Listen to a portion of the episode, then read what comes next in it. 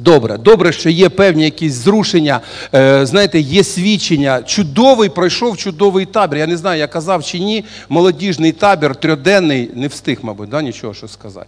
Ну, я трошечки тоді, якраз під час табору було у нас служіння. І ви знаєте, е, чудові моменти. Е, я Минулого разу я тоді казав, коли проповідував, що ми повинні ставати благословенням для інших людей.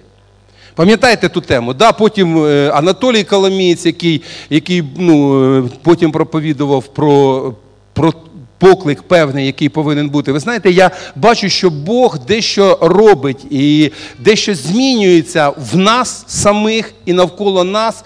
Е, вчора ми приїхали, ну як, не вчора, ми сьогодні приїхали. Бо коли вже пол первого ночі, це вже не вчора, це вже сьогодні. Е, ми вчора почали, ми проводили перший раз, ми е, показували фільм в Пантаївці. І ви знаєте, розрахунок був на молодь. Але прийшли всі. І такі діти, і дорослі, і знаєте, приїжджали дехто так, знаєте, на своїх наворочених Жигулях. Але вони, знаєте, під'їхали, вимкнули фари, вони сиділи, відкрили двері, але звук був такий, що там чуть було на е, половину селища. І дійсно е, ну, щось відбувалося. Знаєте, я ще не знаю всіх таких позовів, але сьогодні зателефонувала ця жіночка, яка була відповідальна з будинку культури. Вона говорить: знаєте, я не чула нікого, я сьогодні майже цілий день була вдома, але каже, я вийшла, ідуть підлітки втрьох і говорять про фільм. А фільм ми, ми брали. Мела Гібсона по соображенням совісті, хто може бачив, хто ні, досить цікавий фільм про те, як віруючий е, пішов на війну, не взявши добровольцем, не взявши в руки зброю. І просто він сказав: Я йду для того, щоб спасати. Я йду для того, щоб рятувати. І це дійсно там ну, така це е, історія не вигадана, це реальна історія, реальні люди. Цей чоловік він прожив до 2006 року. Е, той, хто спас багатьох, причому безнадійних. Він разом з е, американцями там попутно спас і японців, з якими воював. І там теж такий дуже дуже, дуже цікавий сюжет. Але ми маємо, ми маємо, е, е, скажімо так, ми маємо бажання. Починаючи з цього, створити в Пантаївці християнське молодіжне служіння є певне бачення, це не моє бачення. Е, і ви знаєте, мені чудово за цим всім спостерігати, молитися, бути співучасником. Я бачу, що це роблять наші. Наша молодь, і я бачу, що в цьому в цьому є певний якийсь рух. Певний рух в тому, що з багатьох церков молодь була на тому таборі, який проводився. Знаєте, приїхала навіть та молодь, яка е, з таких більш консервативних церков ну, де не все можна, те, що взагалі-то не гріховне. Але... І ви знаєте, що було? Був один хлопець з е, Сполучених Штатів, і він потім свідчив, це вже мені потім сказали сказали інші люди, він, він, що його просто вразило. Він каже, мене вразила простота спілкування. Те, чого нам не вистачає там, мене вразила простота спілкування. Ну, я думаю, така простота спілкування вони взяли і з суботи на неділю всю ніч не спали. Ні, ну дехто спав, ну як були нормальні люди там, які. ну, але ну, не спали, спілкувалися, грали. І, і знаєте, там не не були тільки ігри, там там, було, там, були і, е, там була духовна частина, там були молитви, там було слово. Я вірю, що Бог буде рухатись надалі. Нам потрібно бути готовими до того руху, який Бог зараз робить е, в Україні. Знаєте, я пам'ятаю багато років тому я молився, особисто я молився, щоб Бог мене використовував. Я дуже прагнув, бо я бачив, що е, когось Бог використовує, хтось там молиться, у когось щось відбувається. Я був новонавереним християнином, але я дуже цього хотів, я дуже цього благав. Я молився, казав, Господи, зроби так, щоби щоб ну, це це діяло в моєму житті. Я дуже хочу, щоб ти взяв мене і ти мене використовував. Я пам'ятаю той день, коли е, я прийшов до одної жіночки Ігоря, мама Білима. Це відбувалося прямо в них вдома. Він ще тоді був не, мабуть, ще не зовсім віруючим. Да?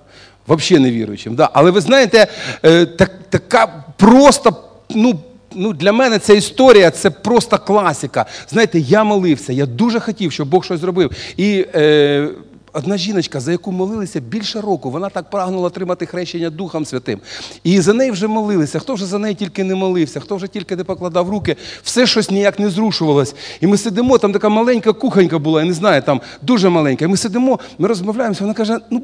Ну, брат Коля, ну ти поясни, от я читаю, читаю в книжках, ну треба якось прагнути. Те. Що таке прагнути? Духа Святого. А ви знаєте, в мене така спрага, мені так пить хочеться, жарко. Я кажу, слухайте, я хватаю чашку, там така чашка була з водою. Кажу, ви знаєте, коли дуже хочеться пити, ти просто хапаєш ту, ту чашку, ти п'єш її, оце спрага. Оце справжня спрага. Якщо у вас є така спрага, Бог хрестить вас Духом Святим. Ви знаєте, ми стали на молитву, ми почали молитися, і це був перший раз, коли я покладав руки. Нас мене ніколи ніхто не вчив, що треба покладати чи не треба покладати руки. Але я розумів, що щось треба зробити. Я поклав руки. І знаєте, я не встиг навіть торкнутися до, до її голови. Вона почала молитися іншими мовами. Знаєте, це був такий фонтан. Потім вона почала співати іншими мовами. Знаєте, мені нравляться люди, які розвивають собі інші мови, бо є спілкування духа. Багато хто з віруючих людей просто моляться іншими мовами і не не завжди це все розуміють, е, не завжди в цьому розвиваються. Але ви знаєте, це було просто це було просто ну неперевершено. Бо інші сестри вони почали молитися, вони почали співати одну пісню разом в трьох. Для мене це я взагалі був знаєте, знаєте, в такої присутності, так так сильно. І Потім до нас приєдналося ще пару дівчат молодих, які також прагнули хрещення Духом Святим. Ми помилилися за них, вони отримали хрещення Духом Святим. Потім, ви знаєте, щось відбуло, відбувалося в цій кімнаті. Дуже маленька кімната. І там був вхід із хати і із надвору. І хто заходив в цю кімнату, всі молилися.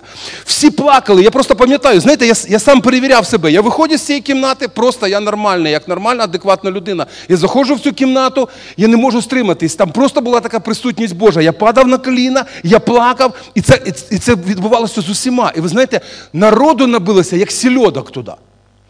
Бо всім так хотілося, всім дуже, ну не не всі, може, туди потрапили, але багатьом кому хотілося, і вони просто заходили, і хтось там починав молитися іншими мовами, вже за кого я не молився. Бо на те місце прийшов Бог. Знаєте, це це чудові речі, це класні речі.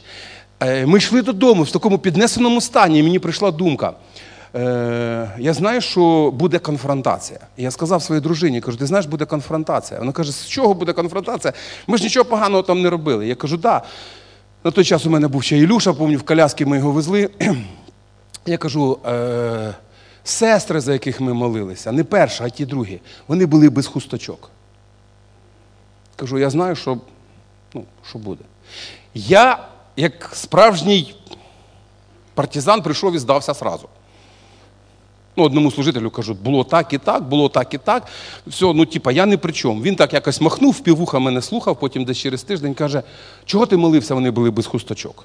Я кажу, слухайте, в мене таке питання. По-перше, кажу, я не сильно дивився, хто в хусточках, хто ні. Кажу, бо я молився взагалі-то з закритими очима. По-друге, кажу, якщо це не я їх крестив Духом Святим, то які претензії до мене? Ну, які претензії до мене? Не я хрестив Духом Святим, не я не я роздаватель. Ну, розумієте? Кажу, якщо Бог захотів, він хрестив. Кажу, куди я знаю, були вони. Кажу, ну, перша кажу, сестра точно знаю, була в хусточці. Я це пам'ятаю. Кажу, як було там з тими іншими сестрами молодими, я вже не пам'ятаю. Але ну, як факт, це було. А знаєте, коли така розмова відбувається, ну вже зіпсований настрій, правда? Ну, коли ти щось зробив, а тебе замість того, щоб хоч не трогати, тебе ще взяли, виругали. Воно... І ви знаєте, я вийшов, я, я пам'ятаю, це такий стан, я їду, везу в коляски сина. Знаєте, таке, такому перебуваю, тому думаю, ну ну і нащо? От я я служу, я старався, я я дуже сильно прагнув, я молився, я в пости ходив для того, щоб Бог якимось чином діяв. І я побачив, як Бог діє, я побачив цю всю присутність. І замість того, щоб далі мені якось це, я я потерпаю, потерпаю від якихось таких уколів в свою сторону. І тут, ви знаєте, стоїть один служитель. Зараз його нема, він виїхав в Америку. Він стоїть е, на базарчику, він каже, знаєш, немає грошей вдома, щоб хліба купити. Привіз продати помідор, етих, огірків. Зараз продам огірки, куплю хліба і все буде. ну, все буде. І ви знаєте, а він каже, а що ти такий засмучений? Я кажу, та таке. Трохи йому так розповів свою печаль. І знаєте, е, в той час це просто десь на ходу, це просто навіть не. Знаєте, дуже важливо бути налаштованим на те, що Бог тебе може використати скрізь за будь-яких умов. Ви знаєте, він, і він мені сказав, каже, ти не переживай. Взагалі-то ти радій з того, що ти чуєш голос Божий. Радій з того, що Бог тобі відкривається і Бог до тебе говорить. Це найважливіше, що повинно бути в твоєму житті. І ти рухайся за тим голосом, і ти підкоряйся тому, що він. І ви знаєте, буквально декілька хвилин. Це не була якась там там супер, якесь таке, знаєте, настанова там або ще щось. Це буквально декілька речень. Але ці декілька речень вони повністю змінили мій настрій. Вони змінили моє налаштування на подальші дії. Я зрозумів, що всякий раз, коли буде якась дія Святого Духа, відбувається конфронтація. Відбувається конфронтація. Вона може бути між, навіть між вами, між домашніми. Іноді дивишся на своїх домашніх і думаєш, яка муха їх сьогодні вкусила. Я пам'ятаю, колись я готував проповідь про смирення. Я я покаявся, що я її готував. Я чесно говорю, я покаявся, що її готував, бо склалось враження, що всіх домашніх вкусила якась муха, всіх підряд. Розумієте, я відчуваю, в мене я вже вискакую з тіла від від такого смирення, яке ну, я відчуваю в себе вдома. Розумієте? Як все, як навпаки. Нам потрібно зрозуміти, якщо ми хочемо рухатись за Духом Божим, завжди буде якась конфронтація. Але нам потрібно бути слухняними до того покликання, яке є від Господа в наше життя. Якщо ми приймаємо рішення слухатись Господа і рухатись за ним, нам потрібно також розуміти, буде протистояння, буде боротьба. Якщо ми хочемо бачити Божі справи, нам потрібно бути готовими до того, що буде диявол, який хоче Слово Боже вкрасти.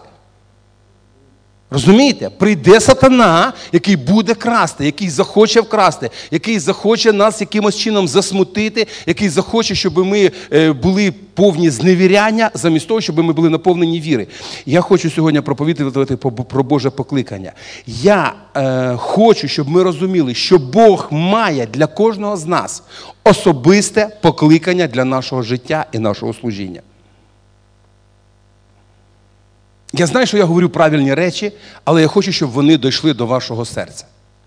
Знаєте, є один момент, колись один проповідник казав, дуже важливо, щоб Слово Боже пройшло в нашому житті останні 25 сантиметрів від нашої голови до нашого серця. Тобто ми почули, ми погодились, але воно не стало нашим життям. Ще раз повторюю, Бог має для кожної людини особисте, не не загальне, особисте покликання для твого життя, для твого служіння. Е, е, Дехто вважає, що ну, покликання мають тільки там якісь особисті, особливі люди, якісь такі великі особистості, пастори, служителі. Це не для простих смертних. Ні, я з цим не погоджуюсь. Е, Ви знаєте, насправді це не так. Кілька місяців тому я спілкувався з одним служителем дитячого служіння. І вона мені е, досить успішна людина, давно в дитячому служінні, вона мені сказала: ти знаєш, дуже багато підтримки я отримала від моєї бабусі. Вона за все своє життя, вона вже коли прийшла до Господа, вона була дуже хвора. І Бог її не зцілив. Але вона, вона була на служінні, може, декілька разів за все життя. Але вона молилася кожного дня. І вона молилася за моє служіння. І вона молилася простими словами вслух так, що менші онуки, вони, граючись в іграшки, вже завчили цю молитву. І вони вже граючись, повторювали, Боже, благослови е, її служіння, благослови те, благослови. Це були одне й те саме. Але вона казала, ти не розумієш, це була така підтримка, це була така мощна підтримка, такі прості слова, але постійність в молитві. Вона постійно за це молилась, вона постійно за це говорила, і вона це вкладала в своїх онуків. І дійсно, це, це, ну, це принесло певний плід, принесло певний результат молитва є дієвою. Е, знаєте, на жаль, люди сьогодні знаходять ну, різні приводи, з чого я можу не служити Богу. Чому я можу не служити Богу? Е, Як я можу відповісти на призов Божий? Да? Е, Хтось вважає себе занадто молодим, хтось вже вважає себе занадто літнім, хтось е, досить зайнятий, щоб служити, хтось вважає себе недостойним, хтось іще там просто каже так: в мене не вистачає мудрості, в мене не вистачає знань. Ви знаєте, можна знайти масу якихось відговорок, можна говорити за все, що угодно. Але я хочу, щоб ми сьогодні звернулися до Слова Божого і подивилися, як Бог на все це реагує. Якщо у вас є Біблія, відкрийте, будь ласка, книгу пророка Єремії, перший розділ. Знаєте, недавно, е, буквально десь більше тижня тому, мене це слово просто дуже сильно торкнулося. Дуже сильно. І знаєте, я. Ну, я читаю Біблію, я читаю, але знаєте, от, оце, оце мене знову знову зачепило. Е, Єремія, перший розділ, п'ятий вірш. Господь звертається до Єремії, говорить наступне: ще поки тебе формував в утробі матерній, я пізнав був тебе. І ще поки ти вийшов із нутра, тебе посвятив, дав тебе за пророка народам. Тобто він ще не сформований, а Бог каже, я тебе вже знаю. Як ти мене знаєш? Мене ще нема. Бог каже, ти є. Ти вже в моїх планах. Нам іноді здається, що ми жили, жили там певну кількість років. Наприклад, я там 22 роки жив, да, і на 23-му році я стикнувся з Богом, і я узнав план Божий. І він тільки зараз почався. Він почався задовго до того, як був народжений. Розумієте? Задовго. І він звертається до пророка, він говорить, ще поки тебе формував, тобто ще тебе не було, але я тебе вже знав я тебе вже пізнав. І він каже: перш ніж ти народився, я тебе, я тебе посвятив. Дивіться, є певний план. Дехто з людей каже, ну я випадково зайшов в церкву, випадково почув слово, випадково помолився. Нема такої випадковості. Розумієте, не випадково попав в церкву, не випадково почув проповідника, не випадково помолився. Не випадково. Насправді це не випадок. Насправді в планах Божих, бо я вірю, що Бог є і Бог керує всім. Бог всім керує. Іноді люди кажуть, у мене є свобода волі, у мене є свобода вибору. Не дуже багато в тебе свободи. Насправді, не дуже багато. Колись мій, мій один, е, в мене є один знайомий, він такий православний харизмат. У нього така церква специфічна. Е, звати його Владіслав, і він говорить: я можу вам сказати, на, ми коли спілкувалися, знаєте, про свободу вибору, наскільки там ми свободні. Якщо ми дуже свободні, то тоді ми зробимо Бога дуже обмеженим. У кого більше свободи, у нас чи у нього? Чиї плани по-любому будуть виконані, наші чи його? То може нам є смисл пристати до його планів? Бо наші навряд чи виконаються якщо ми будемо без нього. А його виконується принаймні завжди. так?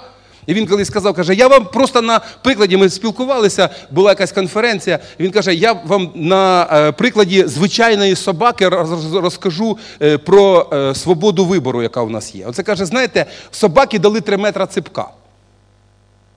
Оце каже її предназначення, предопределення. За ці 3 метри вона ніколи не вийде, якщо не випустять. А в пределах цих трьох метрів повна свобода дій. Так що, е, повірте мені, е, коли ми говоримо про нашу свободу вибору, треба не забувати, що найбільша свобода вибору є у Бога. І ви знаєте, я дякую Богу, що при Його свободі вибору Він мене вибрав, Він мене обрав. І ще я дякую, що Він тебе обрав. Тому подумай, Бог тебе обрав з певною метою. У нього є певна ціль, у нього є певний план. І коли він звертався до пророка, він каже: ще тебе не було, я вже тебе пізнав, я вже тебе обрав. Він ще не народився, але Бог говорить: я тебе посвятив і поставив пророком для народів. Ти ще не народився, але Бог вже пос... Як це таке може бути? Ще нема. Ми ну ми зазвичай як? Народилася дитинка, да, ми її приносимо в церкву, ми її посвячуємо Богу на служіння. Да? Ну, якби Є якась, є якийсь наш ну, ритуал. Ну, Як ми це все виконуємо, це правильно, це класно, ми молимося. Але дивіться, який момент тут відбувається. Бог говорить пророку: ні-ні ні, я тебе посвятив перш ніж ти народився. Перш ніж ти народився, я тебе поставив пророком для народів. Там взагалі дуже цікава така тема, дуже цікава ідея. Я не буду зараз всю її там, е, ну, всю не зможу, може, за одну проповідь сказати. Ви знаєте, Єремія, як і багато інших людей, він відповідає, він говорить е, наступне: е, я відповідав, шостий вірш. О Господи Боже! Та ж я промовляти не вмію, бо я ще юнак.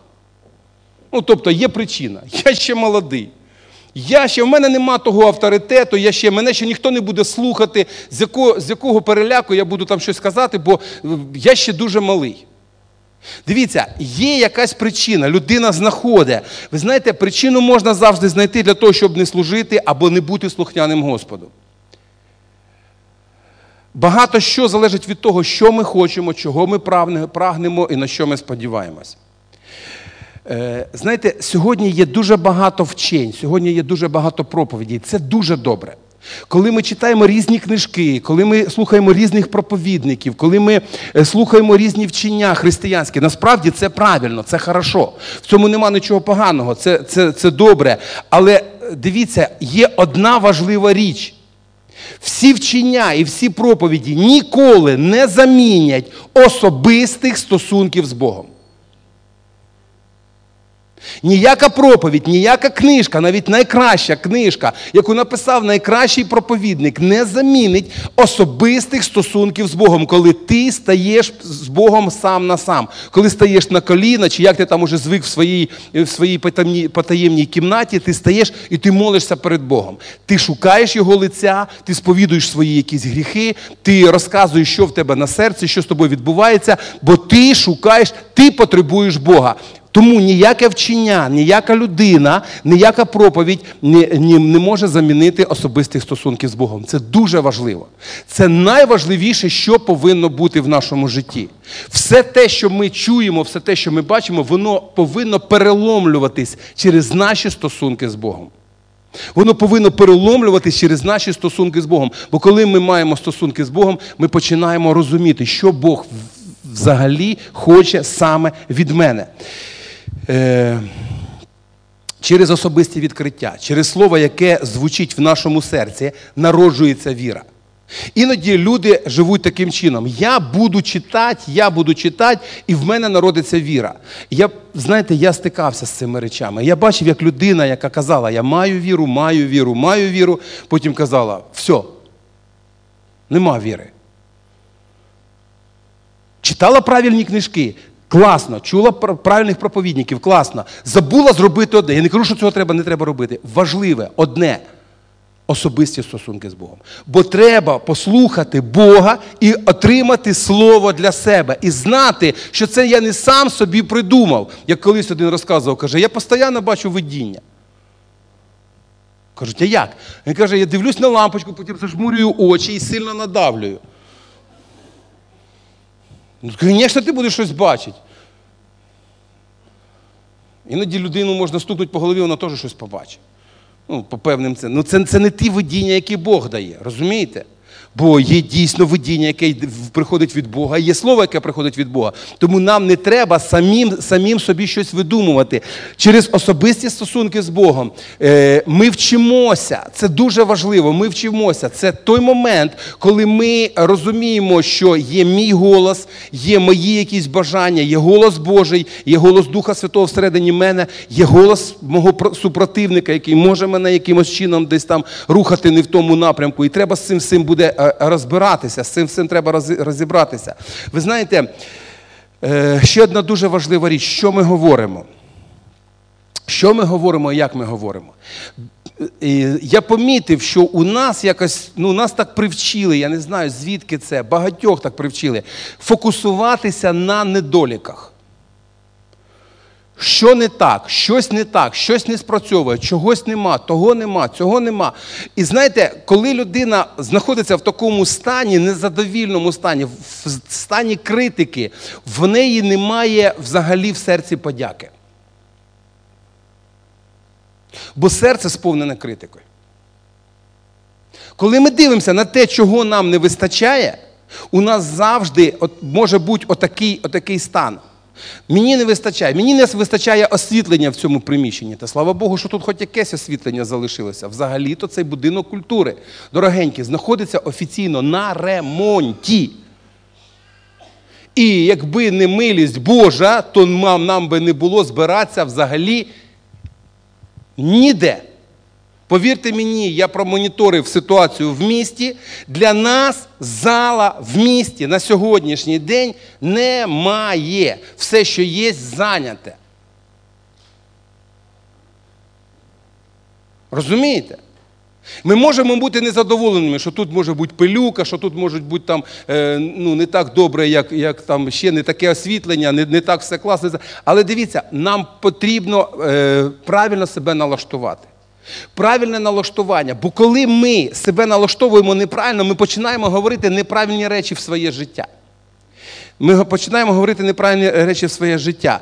Дуже важливо проголошувати те слово, яке говорить про нас Бог. Це дуже важливо. Дивіться, апостол Павло закликає свого учня Тимофія воювати на підставі пророцтва, яке він отримав. Перше до Тимофія, перший розділ, 18 вірш, він говорить: цей наказ передаю тобі, сину Тимофію, згідно з пророцтвами, що були раніше про тебе сказані, аби ти ними боровся доброю боротьбою. Дивіться, яка ситуація. Пророцтва були сказані. Це були хороші пророцтва чи погані? Хороші. Хороше пророцтво. Тобто про його життя, про його служіння. І апостол Павло він каже: Я тобі кажу, ти повинен цими пророцтвами воювати. Деяких людей складається таке враження. Прозвучало Слово Боже. Хтось сказав щось стосовно тебе, твого служіння, і людина каже: О, класно! Значить, в мене буде все класно. Сказали, що буде класно. І все, і я пальчик пальчик не б'ю. Бо Бог сказав, що буде класно. Нащо мені напрягатися? В мене все буде хорошо, в мене все буде добре. Проходить певний час, а нічого не змінюється. Людина, знаєте, що відбувається? Людина навіть забуває слово, яке їй було сказано. Ви нікого не узнаєте? Слово було сказано, але через те, що ти не воював цим словом, через те, що ти не взяв це слово, через те, що віра не зросла всередині тебе, ти не взявся як відкриття від Бога, ти не, ти не поставив це фундаментом, основу свою, свого життя, ти забув це слово. Ти втратив це слово. Я проповідував про те, що приходить лукавий, що він робить? Він краде слово. Він хоче забрати слово. Якщо людина це слово не використовує, вона його втрачає. Тому апостол Павло він говорить: я хочу, щоб ти тими пророцтвами, які були сказані, щоб ти їх не просто пам'ятав, щоб ти ними добре воював. Щоб ти ними добре воював. Щоб те слово, яке було сказано, щоб воно стало реальністю. Щоб воно стало реальністю.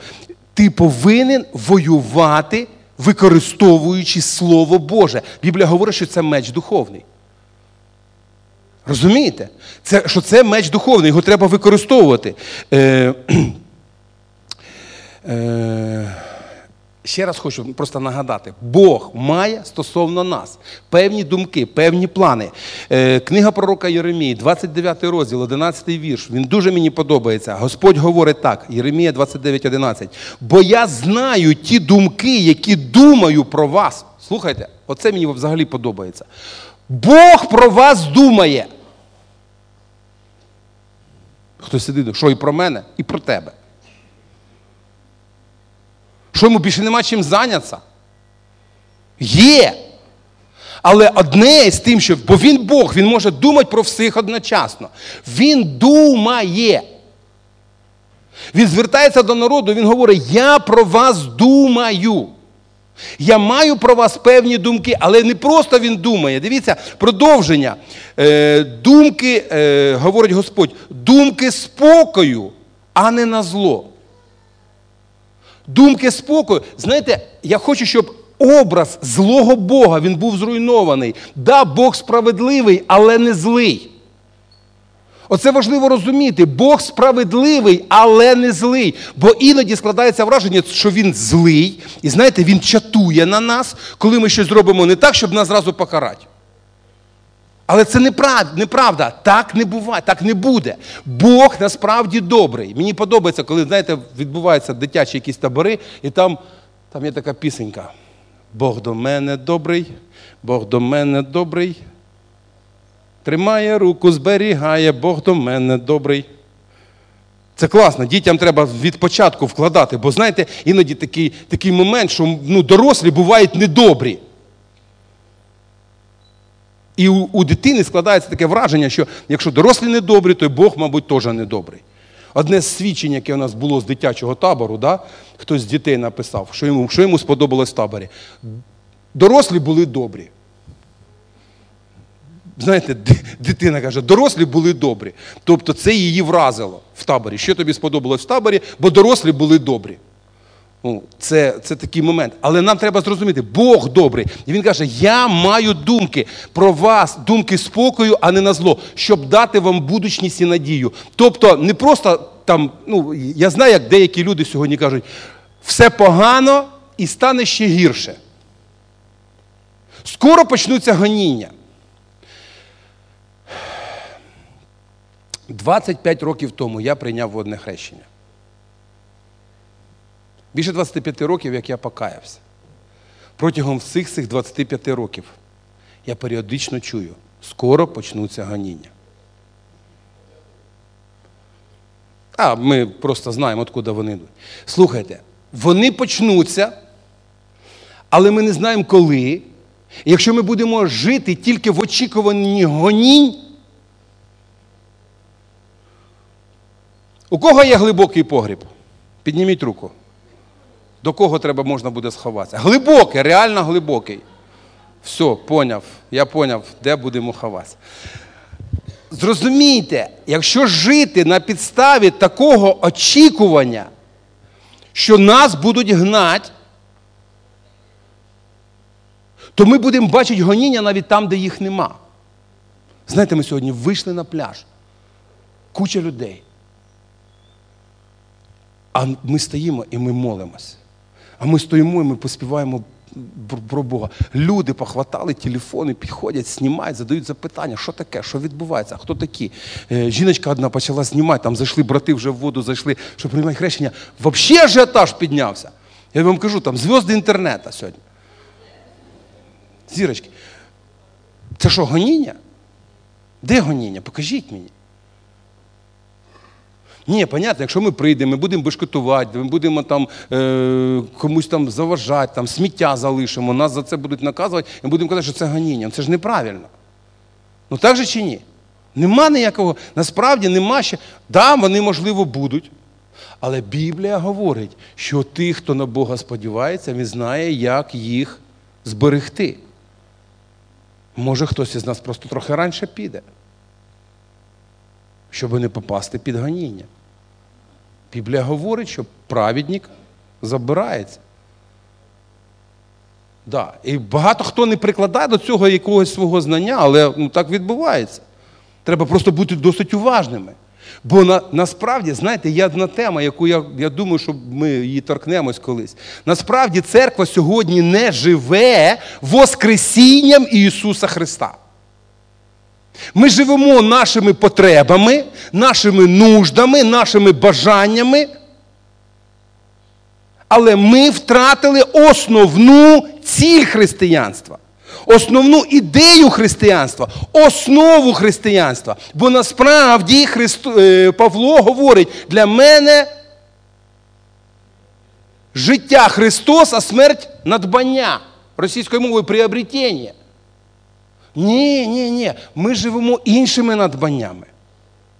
Розумієте? І коли ми ну ми до цього колись прийдемо, це не сьогоднішня тема, бо це така поширена тема, я думаю, що Бог нам Бог нам дасть. Е, Бог каже, я знаю думки. Я знаю, він думає. Я хочу, щоб ми повернулися до пророка Єремії. У нього було е, ну, виправдання, на якому він базувався. Він каже: Я не можу, я не можу, я не можу. І дивіться, Господь же відказав: не кажи. Сьомий, восьмий вірш. Не кажи. Саме перше. А що ж? Не кажи я юнак. Не кажи свої недоліки. Ми так хорошо знаємо свої недоліки, да? Чому я щось не можу зробити? Чому в мене щось не виходить? Чому в мене щось не виходить? І потім я кажу: ну да, ну в мене і, і не може вийти, бо я такий, бо я сякий, бо я перетакий. Ну то живи такий. Дивіться, що Господь каже: не кажи. Не кажи я юнак. Не кажи, що ти ще дуже молодий. Бо я тебе покликав. Бо ти підеш до всіх, куди тільки пошлю я тебе. Слухайте, я, звісно, я, ну, може, в шкурі Єремії будь би не дуже хотілося, да? ну збоку подивитися, як це все відбувається, було б неплохо. Да? Тобто він стоїть, і Бог йому говорить, і він каже: Та я молодий, та я неопитний, та в мене нічого. Каже, навіть не кажи так. В мене не вийде, навіть не кажи так. Та я не зможу, навіть не кажи так, що ти не зможеш. Бо Бог говорить, скрізь, куди я тебе пошлю, ти підеш. До всіх, до кого я тебе пошлю. Там ще далі така дуже серйозна річ. Можливо, наступного разу я її затрону. Але він каже, е, і скажеш все, що я тобі накажу. Це вже взагалі супер. Тобто ти не будеш казати те, що ти сам думаєш, а ти будеш казати те, що Бог тобі скаже сказати. А вдруг Бог скаже те, що я не хочу казати. Да. І що робити? І казати? А наслідки, Бог каже, все буде добре. Яка впевненість? Впевненість тільки в Бозі. Не лякайся перед ними, бо я буду з тобою, щоб тебе рятувати, говорить Господь. Слухайте, от що я розумію, ми можемо боятись людей, ми можемо боятись їхнього ставлення до нас, ми можемо переживати, як нас оцінюють оточуючі, е, чи правильно я себе веду, чи. Чи правильно я говорю? Знаєте, оці оці моменти. Я не знаю, чи чи взагалі моя українська мова вже стала більш досконалою чи ні, я перестав за це переживати. Я пам'ятаю, коли я пробував проповідувати українською мовою. Це був жах. Це був такий жах. Це було так. Я проповідую, я в голові все перекладаю, і щось таке зі мною відбувається. І знаєте, я виходжу, помню, брат один каже: ну, це був такий хороший суржик. Думаю, все, не буду проповідати українською мовою. Просто не буду переходити на українську мову. Я повертався знову на російську. Але ви знаєте, коли ти залежиш від думки людей, це завжди пастка. Біблія так говорить. Це пастка. Якщо ти е, оцінюєш себе іншими людьми, це завжди буде пастка. Притчі 29 розділ, 21 вірш. Страх перед людьми пастку дає. Страх перед людьми ставить пастку. Ти попадаєш в пастку.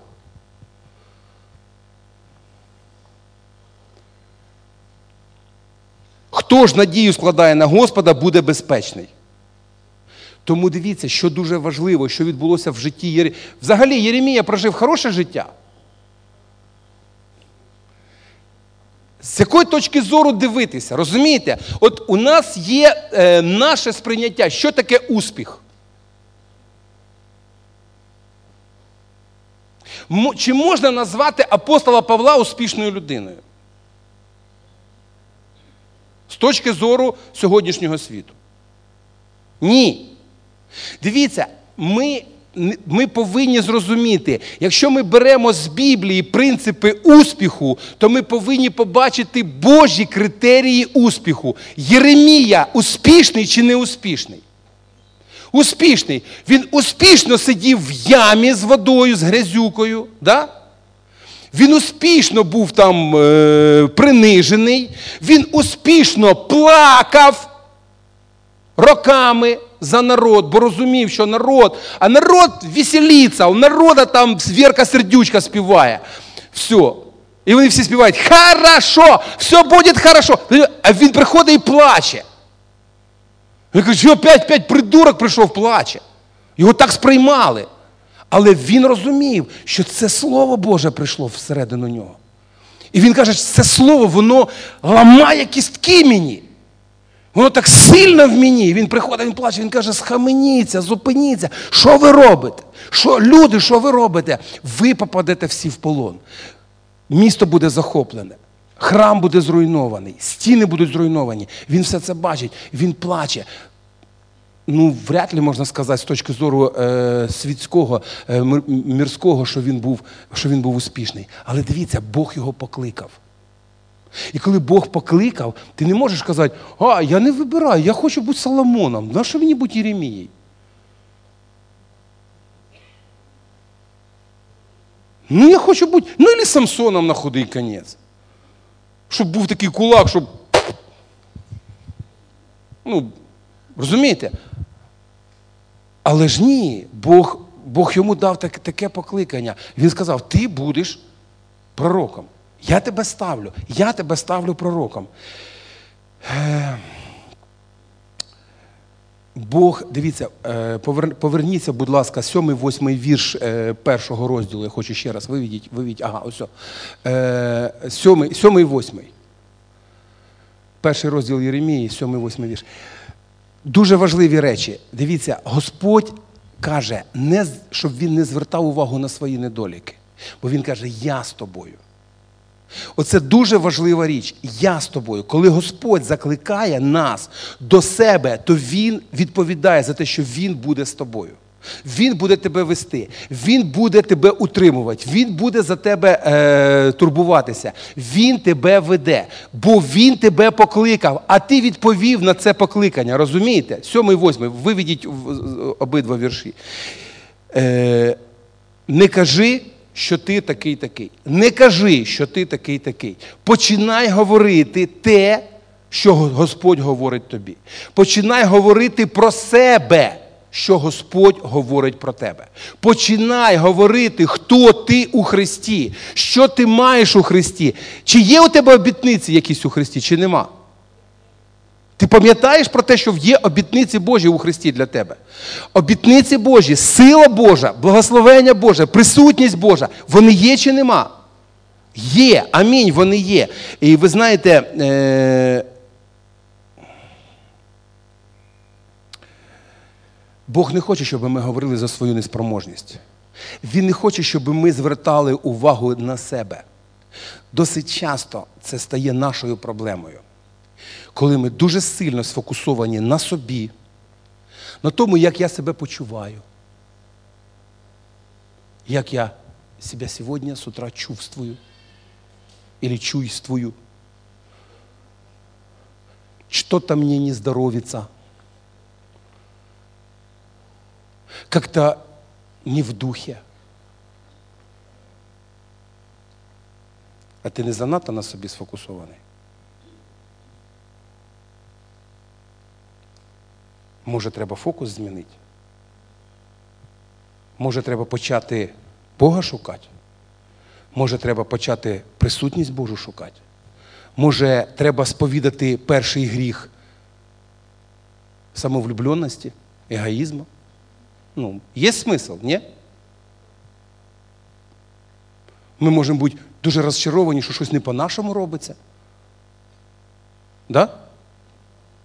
Губи надуть. Обідеться? Не по-моєму? Га, як це так? Бу? Бу? Бог каже, та ні, підожди. Ти взагалі-то, я тебе. Зараз, я це місце Святого Письма. Десь в мене воно було. О, це ж воно є.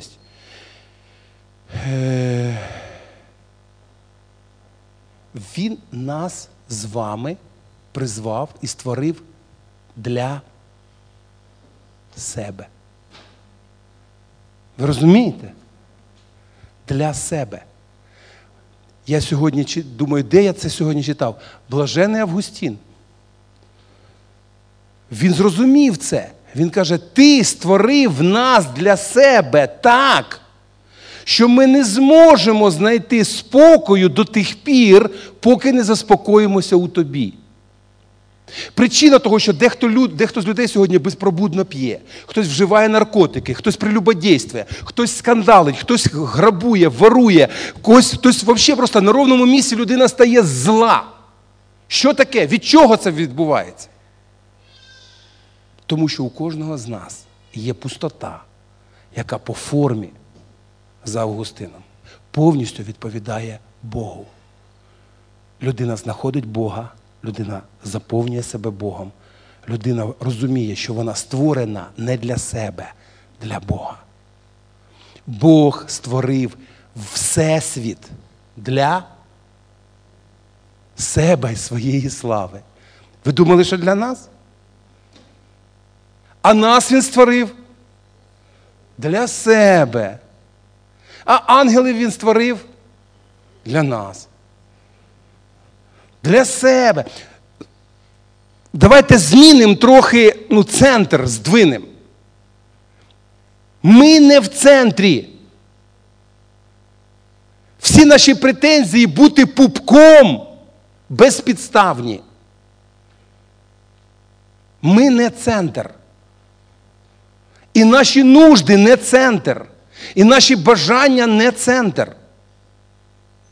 Чи центр? Ні. Ні. А Бог центр. І саме тому нам потрібно це зрозуміти. Він закликає нас. Чи буде він виповнювати наші нужди? Да. Чи буде він нас підтримувати?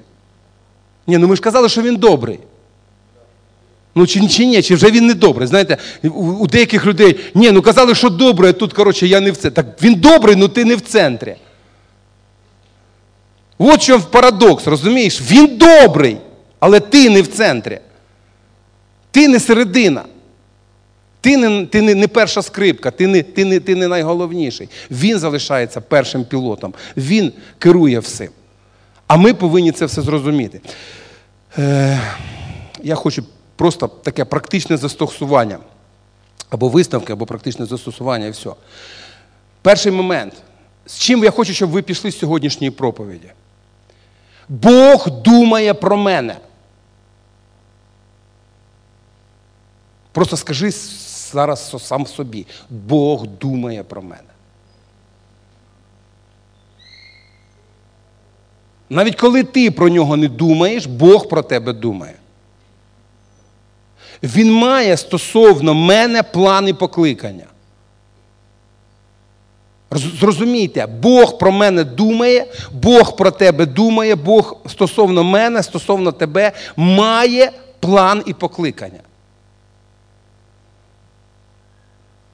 Не просто нема випадковостей, не случайно. Другий момент. Мені потрібно зустрічатись з Богом для того, щоб отримати від Нього слово, на якому буде збудовуватись моя віра.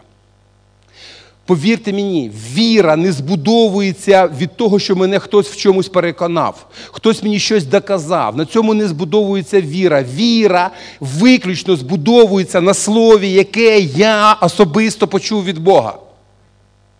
Віра збудовується на підставі слова, яке я почув від Бога. А для цього мені треба почути Бога. Для цього мені треба зустрічатись з Богом. Для цього мені треба приділити час для того, щоб зрозуміти, що Бог від мене хоче. Я повинен звернути увагу на те, що Бог мені говорить, на слова, які Він мені говорить. І знаєте, одна така дуже важлива річ. Мені потрібно протистояти всьому, що мене звертає від мого покликання. Є певні речі, які мене можуть здвинути від мого покликання. Тебе можуть здвинути від твого покликання. Так буває. Слово, яке ми отримуємо, його може хтось вкрасти. І ми це знаємо. Я хочу, щоб ми зараз помолилися.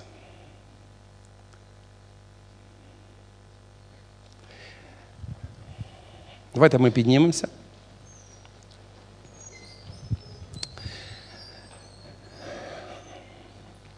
Отець Небесний, приходимо до Тебе, такі, як ми є, з усіми, з усім багажом, який у нас є, з усіми розуміннями, які є. І сьогодні є одне розуміння, Боже, Є твоє покликання, є твій певний план стосовно нашого життя. Боже, я молю сьогодні за всіх присутніх тут, за тих людей, які, можливо, перший раз чують подібні слова, можливо, вже не перший раз чують таке. Господи, я дуже прошу, щоб Дух Божий він сьогодні торкався серця людей, щоб серцем людина зрозуміла, що вона для Бога. Е, Багато чого, чого варта, щоб кожна людина зрозуміла, що Бог він думає і дбає про неї, що Богу не все одно, що відбувається в житті кожного з нас. Боже, я дуже прошу, щоб сьогодні Дух Божий він торкався, і ті е, крупинки любові, які ти просипаєш в цей світ, вони сьогодні впали в кожне серце. Любов Божа, Боже прийняття, Божа благодать, Боже благословення. Боже, я знаю, що ти любиш. Я знаю, що ти любиш нас не за щось. Ти любиш нас тому, що ти Бог. Ти любиш нас тому, що ми твоє створіння. Ти любиш нас тому, що ти нас спас. Е, Це твоя любов, це не якісь наші заслуги, це твоя любов, наше спасіння. Це виключно тому, що ти нас любиш. Ти нас приймаєш такими, як ми є. Любиш нас так сильно, що не залишиш нас такими, як ми є. Ми будемо змінюватись під дією Твого Святого Духа. Я тобі щиро вдячний, що ти думаєш про мене, що ти маєш певні плани стосовно мене на добро, на мир, а не на якесь зло. Що ти даєш будучність і надію кожному з нас. Я славлю тебе. Я дякую тобі, величний цар слави. Ти достойний слави, ти дійсно достойний хвали, ти дійсний того, щоб сфокусували хоча б зараз всю увагу на тобі, не на собі, не на своєму почутті, не на тому, що можливо ми сьогодні втомлені, або нам жарко, або ще щось. Що ми зараз ми сфокусувалися. Ти мій Бог, ти мій Бог, ти мене призвав, ти мене покликав. Я дякую тобі за твою милість і благодать в житті моєму і в житті моїх братів і сестер. Амінь.